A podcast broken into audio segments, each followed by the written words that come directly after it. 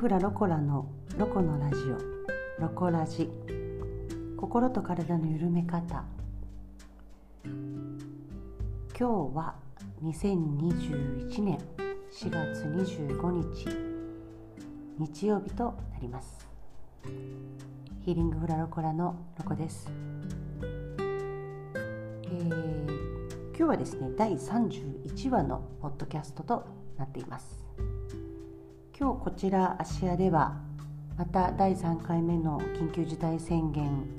が宣言されてね今日からまた百貨店が閉じたりとか、まあ、いつもよりは少し厳しめというかあの商業施設近所だと甲子園のララポートが閉まったりとか、まあ、大丸が閉まったりとか食料品は空いてるみたいですけどねなんか閉まったりとかして人流を止めようというった発言がなされていますが私の方はですねすっかり、まあ、いつもの通りですけど健やかに過ごさせていただいています。はいえー、っと今日は第31話ですので今日のテーマは何を話そうかなと考えて今日のテーマは自信の持ち方についてお話をしたいと思います。自信。自分を信じると書いて自信。えー、っとですね私はあの、結構自信がある人のように周りの方は見えていると思うんですね、まあ、ダンスの講師というそういう指導する立場でもいるしまあ暗い方ではないので明るい方だしまあ、結局結局的にっていうか積極的にねいろいろ子供するので自信満々自信に満ち溢れた人と思われがちなんですけど、えー、私は自分ではねとても自信がない人ですね。自信がないと思ってるっていう人かな、うん、人がそうやって自信があるっていうふうに見えても私自身はあんまり自信がないなみたいな気持ちを持つことが多い人でした。で今も、まあ、まだそういうところは多々あるかなと思います。うんとまあまあこれはね、まあ、いろんな多分なんで自信がないのっていう話は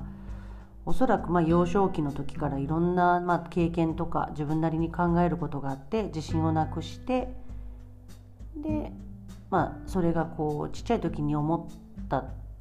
ものをねこう抱えて大人になっていくので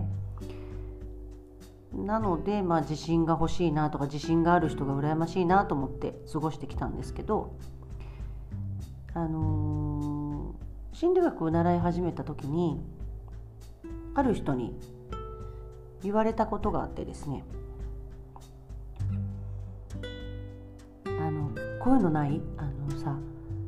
あの人羨ましいなとかあの人みたいにこうこうできたらなとかあの人みたいにこんな風に言えたらなというか言えたらなとかあの人みたいにまるできたらなって、まあ、嫉妬みたいなそのある人にある特定の人に対して嫉妬だったりそうだなその人と比べて自分のできなささを比べてなんかちょっと落ち込んでみたりすることってないですか？私はね結構ね昔すごいあったんですよ。コンプレックスの塊っていうかわああの人みたいになれたらなとかあの人のこんな風なところが羨ましいななんて思ってた時があったんですね。その時にその心理学講座に行ってた時にその講座の会場で知り合った人にね羨ましいって思うってことはその人になれる要素があるってことだよって言われたんですよ。その将来ね。それを言われた時に私は結構大きなクエスチョンマークが頭の中で出たんですよ。私が憧れている私が今嫉妬というか私が比べて落ち込んでいるすごく素晴らしくよくできていると思っている人に私がなれるのかなれる要素があるというのかと思ってね。どこにそんなのがあるのと思ったんですよ。何を言ってるんだこの人はと思ったんですけど人ってね自分なんていうのかな。その羨ましいなと思う部分こう注目してる部分っていうのは自分の中にもうすでにその種を持っているっていうかそうなれる種を持っているからそこに目が行くというかし意識がいくみたいなんですね。全く興味のないことだったらさもうスルーしちゃうだねスルーしちゃうじゃない？どんなことでも。なんかほら嫌い嫌いも好きなうちというのと一緒で意識してるっていうことはそれが自分の中にも持っているっていうかあるっていう状態でねそれをまだ今はその時はまだ発揮できてないっていうだけの話であっていつかはそういうふうになれる。種なのだというふうに言われたことがあってへえそうなのと思ってさその時は疑心暗鬼ですけどそこからそうかなるほどなと思って。で羨ましいとかあの人みたいにまるまるできたらいいなとかあの人みたいにこうこうこうだみたいなものって要は真似てみたらいいんですよね一回ね。やってみりゃいい。うまくできるかできないかは二の次で憧れてる人がいたらそれを取り入れてまずはトライしてみたらいいんじゃないかと思って。まあ、トライするっていうかその真似することにね結構大きな抵抗はあったりするんですけど恥ずかしかったりとかなんか変なこう自分のさなんかこうなんか変なもの思いがあっていや真似するのはちょっとみたいな時があったりとかもすると思うんですけどそういうのは取っ払って変わりたいって思うんだったらその人が羨ましいと思うんだったらその人になってみようっていうかその人の真似をしてみようと思って思ってね。私はそれを真似をするような練習をしたんですよ。でしていくと不思議なものでもちろんその人と同じようにはできないけどその人のようにというか私がなりたかったその私にちょっと近づけたで近づきつつある今もその継続中ですけどそうなってきたんですよ。でやっぱ振り返るとあほんまやなと。あの時嫉妬心というか嫉妬だったりこう、まあ、妬みまではいかないけどなんかわあ羨ましいと思った感情はあちゃんと種なんだなって。未来の私の種なんだっていうことが分かったんですよ。私はね自分の体験の中で。それはあの私はフラダンスを教えてますけどフラダンスでも一緒で、まあ、練習している時に「わああの人のあの踊りのあの部分素敵だな」とかそれに比べて私の踊りはまだ全然やなって落ち込んだりとかする時ってやっぱりあったりすると思うんですけどその人の踊りを見てそれは先生の踊りを見てでもいいんですけどあの人みたいに踊れたらなとかわ素敵やな私はできへんわって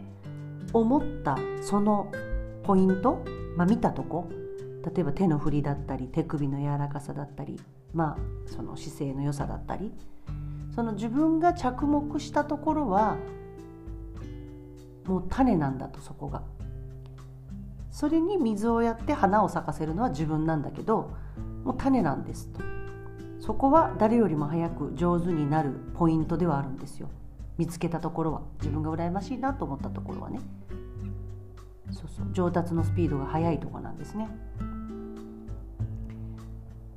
信じられないかもしれないけどそうなんですよ。今はねすごくよくわかる。私もね。その十何年前に友達にあなたが羨ましいと思ってるところはあなたもそういうふうに人になれるよって言われた時にえーって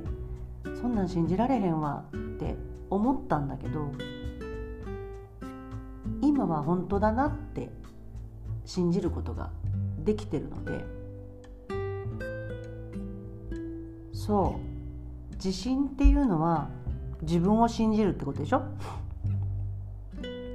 結局はやっぱり自分をいつかできるかもしれないんだと信じることが何より大事なんですよね。